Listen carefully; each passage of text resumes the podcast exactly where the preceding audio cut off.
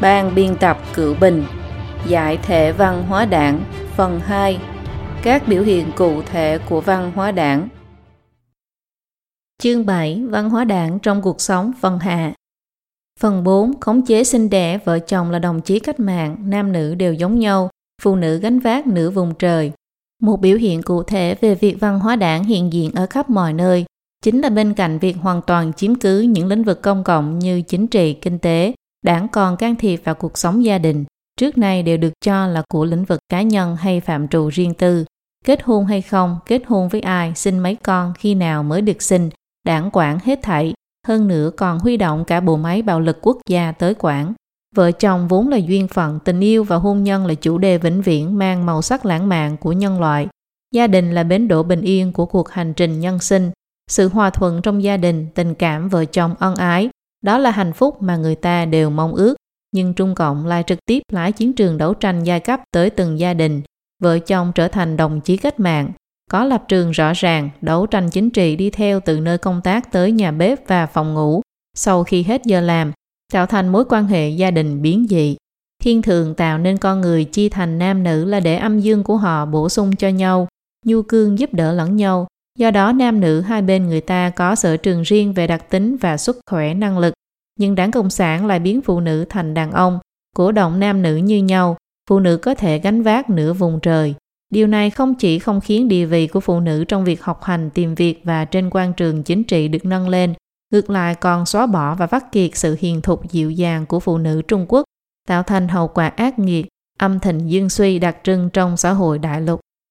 Mục 1 khống chế sinh sản, Trung Cộng có một quốc sách cơ bản kỳ thực chính là đảng sách, chính sách của đảng, gọi là sinh sản có kế hoạch. Xã hội quốc tế gọi nó là chính sách một con, do nó liên quan tới lợi ích của phụ nữ và trẻ em nên có rất nhiều tranh cãi trên thế giới. Chúng ta tạm thời gác lại không nói tới những chuyện thị phi này.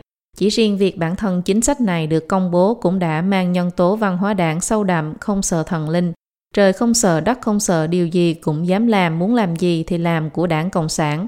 Dù là xã hội hoàng triều truyền thống của Trung Quốc hay là những quốc gia theo chủ nghĩa độc tài như phát xít, chính phủ của nó cũng không can thiệp tới đời sống riêng tư của dân chúng, đặc biệt là vấn đề liên quan tới sinh đẻ. Đảng Cộng sản thì không như vậy. Năm 1956, báo cáo chính trị trong đại hội lần thứ 8 của Trung Cộng đã nêu ra chủ trương hạn chế sinh sản. Đây chính là sự mở rộng trực tiếp của thể chế kinh tế kế hoạch mà đảng Cộng sản không gì không quản, tức là cái gì cũng đưa vào trong kế hoạch. Ngày 27 tháng 2 năm 1957, trong Hội nghị quốc vụ tối cao, Mao Trạch Đông nói, với vấn đề sản xuất trong nhà máy, sản xuất vải, sản xuất bàn ghế, sản xuất gang thép đều có kế hoạch. Còn đối với việc sinh sản của bản thân nhân loại thì lại không có kế hoạch. Đó chính là chủ nghĩa vô chính phủ. Nhân loại phải khống chế bản thân mình, phải đạt được việc tăng trưởng có kế hoạch. Đôi khi còn có thể khiến nó có thể gia tăng thêm một chút, đôi khi có thể dừng lại một chút. Theo tư tưởng bắt nguồn từ thuyết di vật như vậy thì số lượng sinh con và sản lượng luyện thép, dệt vải cũng đều có thể so sánh tương đương, đều là sản xuất trong mắt đảng. Vậy thì cũng giống như việc đảng lên kế hoạch kinh tế, khống chế sức sản xuất các loại sản phẩm. Đảng Cộng sản khống chế nhân khẩu cũng không có gì kỳ lạ. Sau khi về tinh lương thực trong cuộc đại nhảy vọt năm 1957 bay lên trời, Mao và Trung Cộng đã thay đổi cách nhìn. Nhiều người là việc tốt đã trở thành tư tưởng chủ đạo. Nhiều người sức mạnh lớn, con người không chỉ có một cái miệng mà còn có một đôi tay, có thể sáng tạo ra thế giới. Cổ vũ phụ nữ Trung Quốc sinh càng nhiều càng vẻ vang và ban tặng danh hiệu bà mẹ vinh quang cho người phụ nữ có 10 con trở lên. Lúc đó lý luận mới về nhân khẩu của Mã Dần Sơ, hiệu trưởng trường đại học Bắc Kinh bị coi là luận điệu hoang đường của giai cấp tư sản và công kích điên cuồng của cánh hữu đã bị vạch trần phê phán triệt để. Chính sách dân số của Trung Cộng đã khiến cho dân số của Trung Quốc những năm 60-70 tăng trưởng chóng mặt. Ngày 6 tháng 3 năm 1981, Trung Cộng thành lập Ủy ban Kế hoạch sinh sản, yêu cầu cưỡng chế sinh ít con.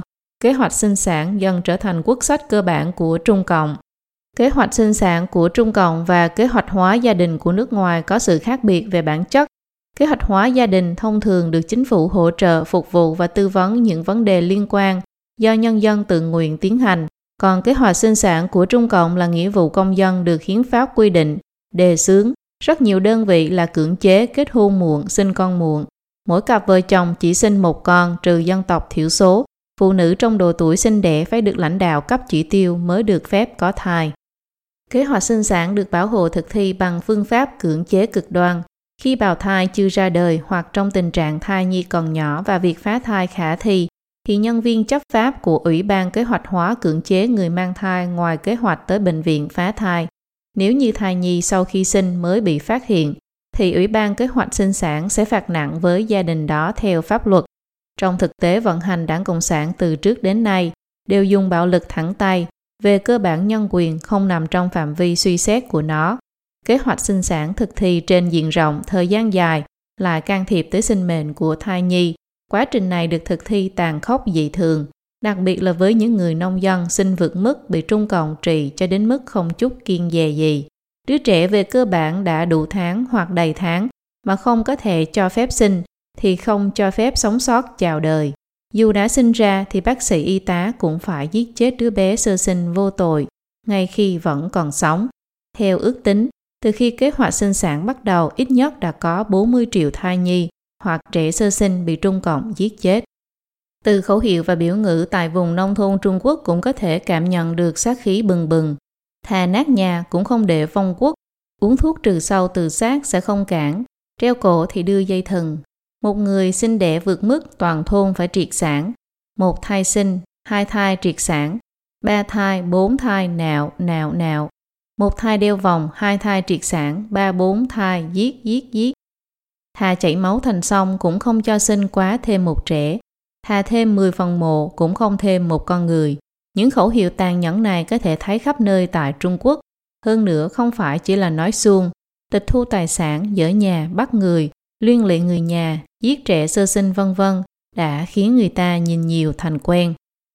Năm 2006, giới truyền thông Trung Quốc đại lục đã đưa tin một chuyện như sau.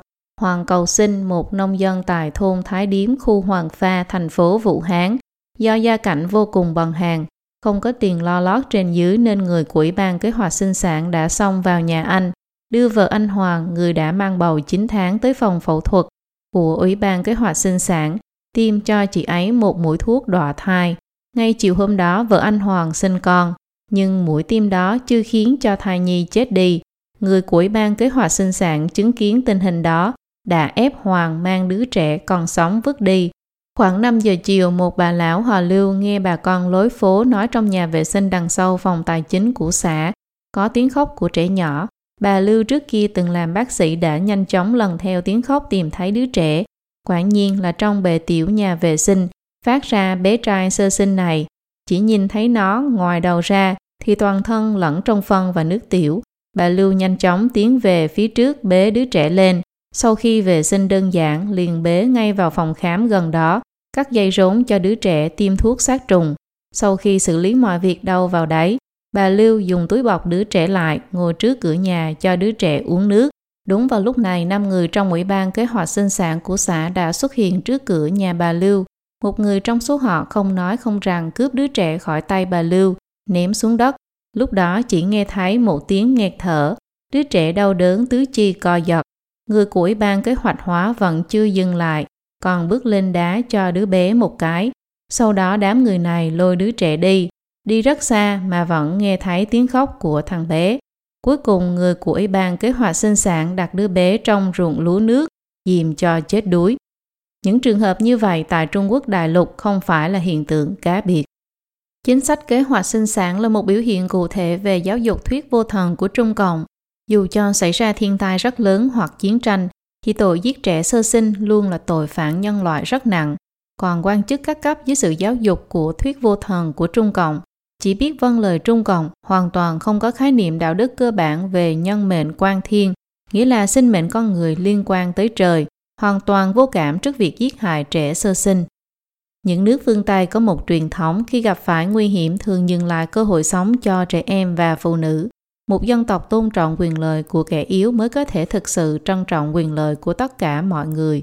Việc Trung Cộng miệt thị quyền con người của trẻ sơ sinh đã hoàn toàn biểu lộ ra rằng Trung Cộng căn bản không hề tôn trọng nhân quyền của bất kỳ ai. Trung Cộng áp bức nông dân, thờ ơ với tai nạn sập hầm mỏ, bức hại những người đi thỉnh nguyện một cách vô tình, thậm chí còn thảm sát trẻ sơ sinh, đều phản ánh giá trị quan kẻ yếu làm mồi cho kẻ mạnh của Trung Cộng. Kết quả là những ghi chép về nhân quyền của Trung Cộng tiếp tục xấu đi. Người ta có thể sẽ tìm ra đủ loại lý do giải thích rằng nếu không khống chế một cách cưỡng chế, đến lúc dân số Trung Quốc bùng nổ thì làm thế nào? Đây chỉ là bề mặt của vấn đề, mà nhân tố văn hóa đảng trong quyết sách của Trung Cộng mới chính là thực chất của vấn đề. Đảng Cộng sản chỉ cần hứng lên, muốn nhiều người thì cổ động xin nhiều. Nhiều người quá không nuôi nổi, vỗ tráng một cái lại không từ bất kỳ thủ đoạn nào, giết nhiều tới mức âm hồn thai nhi không thể tiêu tán trên mảnh đất Trung Hoa rộng lớn. Xin nhiều hay xin ít, xem ra là hai thái cực, nhưng cái nào cũng là biểu hiện của thói quen lưu manh bá đạo điều gì cũng dám làm, muốn làm gì thì làm nấy của Trung Cộng. Dân số hiện nay tăng thêm hàng mấy trăm triệu so với 30 năm về trước, nhưng những năm này Trung Cộng nới lỏng một chút về lĩnh vực kinh tế, bớt quản đi một chút, người ta chẳng phải ăn no hơn, nhà cửa rộng rãi hơn hay sao? Có thể thấy cốt lõi của vấn đề không phải là dân số mà là bản thân Trung Cộng. Vấn đề dân số là vấn đề mà đa số các quốc gia trên thế giới đều phải đối mặt, nhưng hiện nay trong phạm vi thế giới, quốc gia mà ở đó chính phủ cưỡng chế thực thi kế hoạch sinh sản chủ yếu chỉ có Trung Quốc. Điều này không phải là phản đối cách giải quyết vấn đề dân số, mà là phản đối cái cách thức thích làm gì thì làm, bất kính với thần linh, đặc biệt là giết người hại mệnh của Trung Cộng. Việc Trung Cộng khống chế sinh sản đã gây nên hậu quả nghiêm trọng, biểu hiện là cơ cấu dân số nhanh chóng già đi, số người về hưu không ngừng tăng lên, còn số người trong độ tuổi lao động ngày càng giảm đi. Hệ thống lương hưu xã hội luôn thiếu hụt nghiêm trọng phải đối mặt với áp lực sụp đổ. Hiện nay một cặp vợ chồng phải phụng dưỡng bốn người già, đồng thời còn phải nuôi một đứa con. Một đứa con hoàn toàn không thể bảo đảm tuyệt đối nó sẽ thành tài. Nếu đứa con không nên người thì cha mẹ về già sẽ mất đi chỗ dựa, còn quốc gia lại không có cơ chế cứu trợ. Tại vùng nông thôn Trung Quốc, khi một gia đình đã sinh con gái, thì sau khi con gái lấy chồng mà cha mẹ cao tuổi thì sẽ không có ai để nương tựa, cũng không còn sức lực để làm việc nhà nông, sẽ mất đi nguồn sống. Kế hoạch sinh sản còn khiến tỷ lệ giới tính nam nữ được sinh ra hiện nay của Trung Quốc mất cân bằng. Trước kia sinh con gái con có thể sinh tiếp cho tới khi có con trai thì thôi. Hiện nay người ta chỉ có thể sinh một con. Rất nhiều người đã chọn giới tính cho con bằng cách phá thai để có người nối dõi tông đường truyền thừa hương hỏa mà nào thai bé gái giữ lại thai bé trai. Kết quả đã khiến tỷ lệ trẻ sơ sinh nam và nữ mất cân bằng nghiêm trọng, như hiện nay đã đạt tới tỷ lệ 120 trên 100. Điều này đồng nghĩa với 20 năm sau sẽ có 1 phần 6 đàn ông, khoảng 40 triệu người, sẽ không tìm được người phối ngẫu, từ đó gieo mầm họa lớn về vấn đề an toàn cho xã hội. Khống chế sinh sản còn khiến một thế hệ người trẻ tại thành phố có ít anh chị em. Những đứa trẻ con một thường trở thành tiểu hoàng đế được nuông chiều, tạo nên tính kiêu ngạo, quen được nuông chiều, nghiêm trọng và tùy tiện, ích kỷ, thiếu đi tinh thần trách nhiệm và thiếu sự quan tâm yêu thương dành cho người khác. Khi thế hệ những cậu ấm cô chiêu con một này trở thành nòng cốt của xã hội, đặc điểm tính cách của họ sẽ ảnh hưởng tới toàn xã hội Trung Quốc. Kỳ thực cũng giống như quy luật tồn tại trong giới tự nhiên, số lượng dân số bản thân nó cũng tồn tại cơ chế điều tiết. Cũng như trong thi kinh có nói, thiên sinh chân dân, hữu vật hữu tắc, nghĩa là trời sinh bách tính, vạn vật đều nằm trong nguyên tắc. Đối với một chính phủ thông thường sẽ có rất nhiều cách điều tiết dân số. Nhân khẩu học và tài liệu thống kê của Liên Hợp Quốc đã thể hiện rõ rằng những nơi có cơ chế an sinh xã hội hoàn thiện và trình độ giáo dục của nhân dân cao thì tỷ lệ sinh sản sẽ tự nhiên giảm bớt. Theo con số thống kê của Trung Quốc, chỉ cần phụ nữ được giáo dục tới trung học cơ sở thì tỷ lệ sinh sản sẽ giảm tới 2.13, từ đó khiến cho dân số đạt được mức cân bằng. Những người phụ nữ được giáo dục tới hết trung học và đại học thì tỷ lệ sinh sẽ giảm thêm tới 1.82 và 1.11. Những căn cứ trên là theo số liệu thống kê năm 1986, hiện nay đang giảm xuống thêm một bước nữa.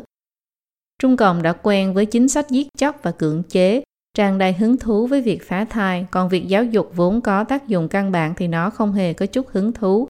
Tỷ lệ đầu tư cho giáo dục thấp đến mức người ta không còn gì để nói, không tới 4% GDP, xếp gần chót thế giới không bằng cả nước Uganda ở châu Phi.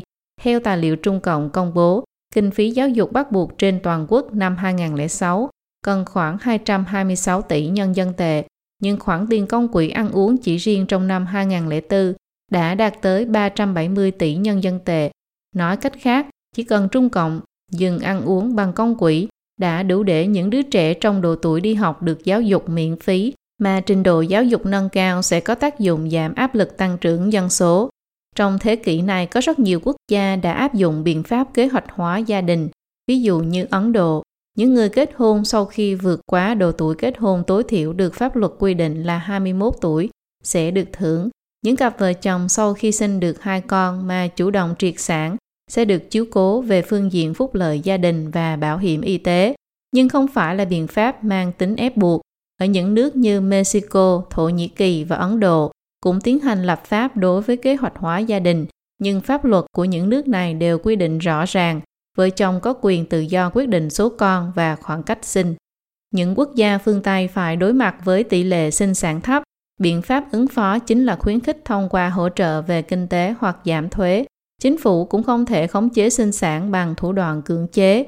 Trên thực tế, không hề có chính phủ một quốc gia nào lại đi quản vấn đề sinh sản của mỗi gia đình, càng không dùng cơ cấu bạo lực để đảm bảo việc thực thi chính sách sinh sản, áp dụng cách khống chế sinh sản chỉ có Trung Quốc dưới sự thống trị của Trung Cộng, khiến vấn đề xã hội cũng trở nên gây gắt xưa nay chưa từng có trong lịch sử.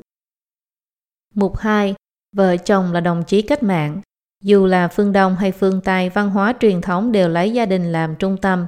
Tại một nước công nghiệp hóa phát triển nhất như nước Mỹ, có quan niệm gia đình vẫn được coi là phẩm chất đạo đức quan trọng. Đối với con người mà nói, gia đình là nơi thư giãn, giữa vợ chồng có ân nghĩa, có sự tin cậy nương tựa vào nhau, có sự quan tâm, chăm sóc lẫn nhau. Giữa vợ chồng với nhau, mở lòng dốc bầu tâm sự là phương thức quan trọng nhất để giải tỏa áp lực tâm lý, cũng là con đường quan trọng để duy trì sự lành mạnh về tâm lý, từ đó đảm bảo sức khỏe sinh lý. Trong kinh thi có viết, thê tử hảo hợp như cổ cầm sắt, nghĩa là vợ chồng hòa hợp như gãy đàn cầm đàn sắt. Trong gia đình truyền thống, đàn ông chủ yếu lo việc bên ngoài, phụ nữ chủ yếu lo việc bên trong. Đàn ông cương trực biết quan tâm là nơi che mưa che gió cho vợ con. Phụ nữ dịu dàng hiền hậu, chủ quản việc gia đình, cũng là người hiền trợ giúp chồng. Vợ chồng như đàn cầm và đàn sắt hòa hợp với nhau, tâm đầu ý hợp, cuộc hôn nhân tốt đẹp chú trọng tới việc khoan dung lẫn nhau, có thể lượng thứ cho đối phương, dân khang ngang mày, tương kính như tầng chính là một minh họa cho trạng thái này. Phần hóa đạn của Trung Cộng không chỉ làm biến dị nghi thức hôn lễ của con người, khống chế cả sinh sản của con người, mà đồng thời nó còn quy định lại mối quan hệ đạo đức giữa vợ chồng. Trung Cộng phê phán văn hóa truyền thống, coi mối quan hệ luân thường của con người là cám bạ phong kiến lạc hậu, hạ thấp tình cảm ấm áp và nhân tính trong gia đình thành nhân tính của giai cấp tiểu tư sản là biểu hiện của việc không đủ đảng tính và tính cách mạng, từ đó mà khiến cho mối quan hệ vợ chồng mất đi cái nền tảng vốn có. Sau khi nhân tính bị tách rời, đảng còn phải nhồi nhét đảng tính, cổ vũ vợ chồng là đồng chí cách mạng, không thừa nhận tình cảm và luân lý giữa vợ chồng. Vợ chồng đồng tâm là phải đồng tâm với đảng, đồng chí hướng là phải cùng chí hướng với đảng, sự tin tưởng giữa vợ chồng không thể vượt quá sự tin tưởng với đảng. Ân nghĩa giữa vợ chồng tuyệt đối không được cao hơn lòng trung thành với đảng. Cuộc sống gia đình là mục đích của hôn nhân, Trung Cộng lại hoàn toàn ngược lại. Nam nữ kết hợp hoàn toàn không phải là để lập gia đình, mà là vì đảng trở thành một đơn vị của đảng, là thủ đoạn và công cụ để đảng làm cách mạng. Cho nên vợ chồng đã trở thành đồng chí cách mạng. Tăng chí phu nhân của đào chú được Trung Cộng thừa nhận là một trong 10 nhà cách mạng nữ từng viết về quan niệm hôn nhân của mình trong hồi ức. Một người cách mạng may mắn còn sót lại. Đối với một đảng viên Cộng sản, cuộc sống vợ chồng chỉ là thứ yếu, điều quan trọng là sinh mệnh chính trị. Trong tuyên ngôn Đảng Cộng sản đã biểu thị rõ phải tiêu diệt gia đình, chúng ta phải thay thế giáo dục gia đình bằng giáo dục xã hội, chính là phải tiêu diệt mối quan hệ thân mật nhất giữa con người, mối quan hệ thân thiết gia đình, người thân vẫn luôn là cái lẽ tự nhiên trong trời đất. Vợ chồng, con cái, cha mẹ, bạn bè, mối quan hệ thông thường giữa người với người đã cấu thành xã hội nhân loại. Nhân loại cũng vì có hình thức gia đình vợ chồng mới có thể sinh sôi và phát triển dưới sự cầu thúc của lý tính và đạo nghĩa. Nhưng đảng Cộng sản thay mối quan hệ luân thường giữa vợ chồng bằng mối quan hệ lợi ích giữa đồng chí cách mạng với nhau, làm biến dị hình thức tổ chức căn bản của xã hội nhân loại từ căn bản. Như đã phân tích trong chương 6, ngôn từ của đảng đã trở thành thói quen của cuốn sách này, giữa vợ chồng và xưng hô đồng chí, là khiến vợ chồng ngay trong cuộc sống đời thường luôn luôn ghi nhớ thân phận trong tôn giáo của mình, khiến cái bóng tà giáo Trung Cộng trùm lên cả gia đình. Đầu tiên là đồng chí, sau đó mới là vợ chồng. Nếu một bên bị Trung Cộng coi là kẻ địch thì sẽ không thuộc về hàng ngũ đồng chí, do đó mới phải vạch rõ ranh giới, vứt bỏ bạn đời đứng về phía tổ chức đảng, coi vợ chồng như đồng chí cách mạng phá vỡ mối thân tình truyền thống giữa vợ chồng, phá hoại ân nghĩa và sự tin cậy giữa vợ chồng với nhau. Người ta không dám tin ngay cả người cùng mình đầu ấp tay gối. Một khi mối quan hệ đồng chí cách mạng bị phá vỡ, luân lý giữa vợ chồng cũng không còn tác dụng, trực tiếp tạo thành những việc vợ chồng tố cáo vạch trần lẫn nhau mất hết nhân tính trong thời kỳ cách mạng văn hóa và trong những cuộc vận động chính trị. Đối với con người mà nói thì người làm họ bị tổn thương nhiều nhất chính là những người thân cần nhất của mình vì họ biết hầu như toàn bộ ưu điểm, khuyết điểm và nhược điểm của bạn. Một khi bị người mà mình tin tưởng nhất làm tổn thương, con người rất có thể sẽ cảm thấy như trời sập xuống, không trốn dung thân, biển người mênh mang mà không thể tin tưởng một ai, từ đó hoài nghi tất cả. Đây chính là điều mà đảng Cộng sản cần. Sau khi cách mạng văn hóa kết thúc, nhân tố cách mạng dần dần nhạt đi, mối quan hệ đồng chí cách mạng này đã trở thành mối quan hệ đồng chí hướng trong cuộc sống, chỉ vì mục đích và lợi ích cụ thể để duy trì gia đình, sự chia sẻ tình cảm và săn sóc lẫn nhau giữa vợ và chồng vô cùng thiếu thốn. Cuộc sống gia đình trở nên đơn điệu buồn chán. Rất nhiều gia đình sau khi con cái lớn lên, vợ chồng thậm chí không biết sau này phải làm gì. Mục 3. Nam nữ đều giống nhau, phụ nữ gánh vác nửa vùng trời. Tục ngữ có câu nam nữ khác nhau còn dưới ảnh hưởng nhiều năm của văn hóa đảng. Nhắc đến nữ giới rất nhiều người tự nhiên nghĩ tới những lời như Thời đại khác rồi, nam nữ đều giống nhau, phụ nữ có thể gánh vác nửa vùng trời, nhưng nam nữ vốn không giống nhau. Văn hóa truyền thống Trung Quốc chú trọng cân bằng âm dương, kỳ thực chính là chú trọng tới quy luật vạn sự vạn vật điều hòa lẫn nhau, trong đó bao gồm nam nữ. Nam là dương, nữ là âm. Đặc tính của nam là cương trực, đặc tính của nữ là nhu mì mềm mại. Hai đặc tính nhu cương bổ trợ cho nhau, cộng sinh hài hòa, chứ không phải là ý mạnh hiếp yếu. Luân lý đạo đức mấy nghìn năm của Trung Quốc đề xướng ân ái giữa vợ chồng là điều quan trọng. Nam đối ngoại phải gánh vác trách nhiệm gia đình, phải nuôi dưỡng gia đình, yêu thương và bảo vệ vợ con mình, có trách nhiệm với vợ suốt cuộc đời. Nữ đối nội nên phải kính cha mẹ chồng, đỡ đần chồng dạy bảo con cái, phải yêu thương chồng của mình. Gia đình là tế bào cơ bản của xã hội. Trong xã hội Trung Quốc cổ đại, gia đình và gia tộc đóng vai trò còn quan trọng hơn. Lý tưởng nhân sinh của cổ nhân là tu thân tề gia trị quốc bình thiên hạ, cũng mang theo cùng đạo lý. Bình thiên hạ chỉ là mở rộng đạo tề gia tới một phạm vi lớn hơn. Trong mối quan hệ gia đình, quan hệ vợ chồng là phương diện quan trọng nhất.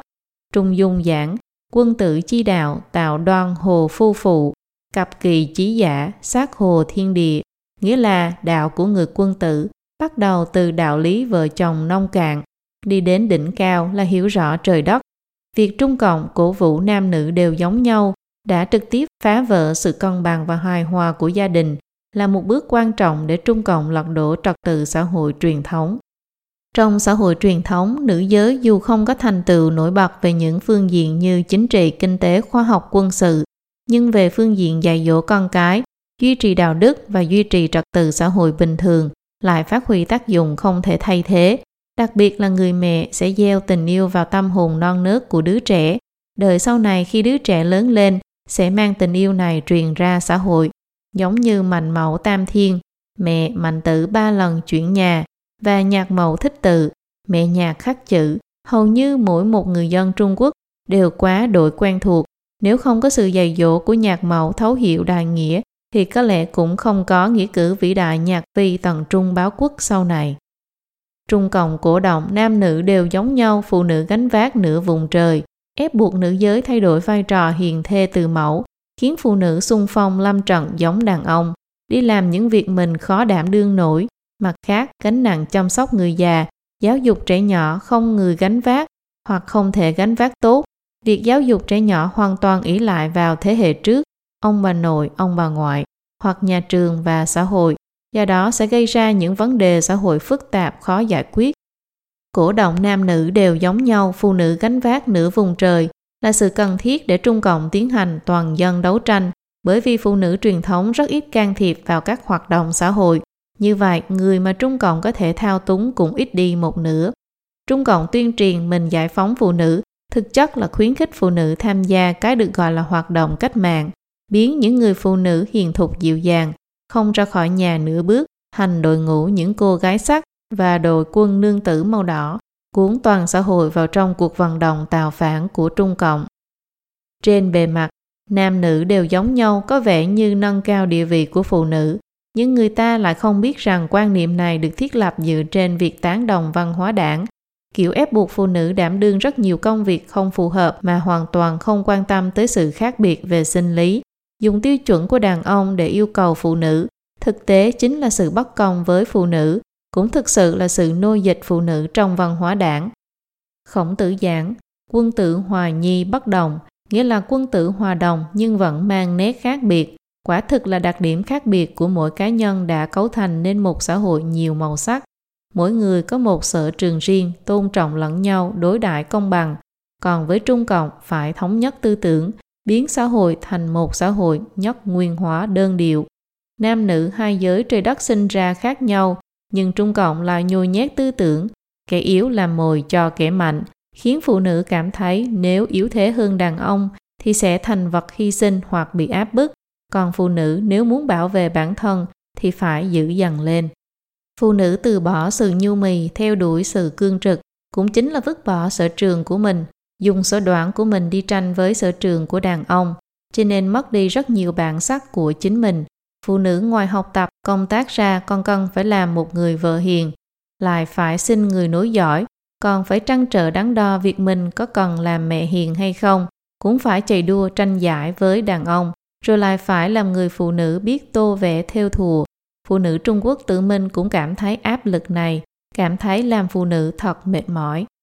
Quan niệm nam nữ như nhau đã dẫn đến hiện tượng âm thịnh dương suy trên mảnh đất Trung Hoa rộng lớn. Hình tượng phụ nữ mà kiểu văn hóa đảng này tạo thành chính là Lưu Hồ Lan, Lý Thiết Mai, chị Giang, chị A Khánh, vân vân ai cũng mắt to trợn tròn, đi bộ hùng hổ như cọp, nói chuyện giọng sang sảng khí thế hùng tráng, vẻ nhẹ nhàng ôn hòa của phụ nữ Trung Quốc thời xưa bị cố ý vứt bỏ. Về điểm này rất nhiều phụ nữ cũng đã phát hiện ra qua sách báo truyền hình, thấy rằng phụ nữ Nhật Bản, Hàn Quốc, Đài Loan biết trang điểm hơn, trông nữ tính hơn. Phụ nữ dưới sự chỉ đạo của văn hóa đảng, trong quá trình nam tính hóa dần mất đi đặc tính dịu dàng của mình, trở nên thô bạo ngang ngược, hạch tâm của việc nhấn mạnh phụ nữ thực hiện giá trị nhân sinh chính là quan niệm cấp tiến chiến thắng đàn ông, khiến cho xã hội ngày nay rất nhiều cô gái mất đi đặc trưng của phụ nữ, cũng tạo nên cuộc cạnh tranh ác tính giữa nam và nữ, mối quan hệ hôn nhân gia đình căng thẳng. Trong cuộc hôn nhân và gia đình đã bị văn hóa đảng làm cho biến dị. Về mặt tinh thần, người ta rất khó tìm được cảm giác gia đình là nơi quay về. Phụ nữ phải gánh vác nửa vùng trời, làm những việc mà đàn ông phải làm, ắt sẽ khiến phụ nữ trở nên dũng mãnh như đàn ông. Trong nhà không ai phục ai, tranh đấu thắng thua với nhau khiến gia đình mất đi sự ấm áp. Đàn ông oán trách phụ nữ không nữ tính, phụ nữ cũng hận người đàn ông của mình không cương quyết, hèn nhát, yếu đuối. Người đàn ông bị phụ nữ áp chế, không thể đội trời đạp đất, mang sự tôn nghiêm của nam tử Hán mà bị biến thành vợ quản chặt. Rất nhiều người đàn ông không thể thể hiện được sự tôn nghiêm của mình trong nhà, bèn ra ngoài tìm người phụ nữ biết phục tùng và tôn trọng đàn ông.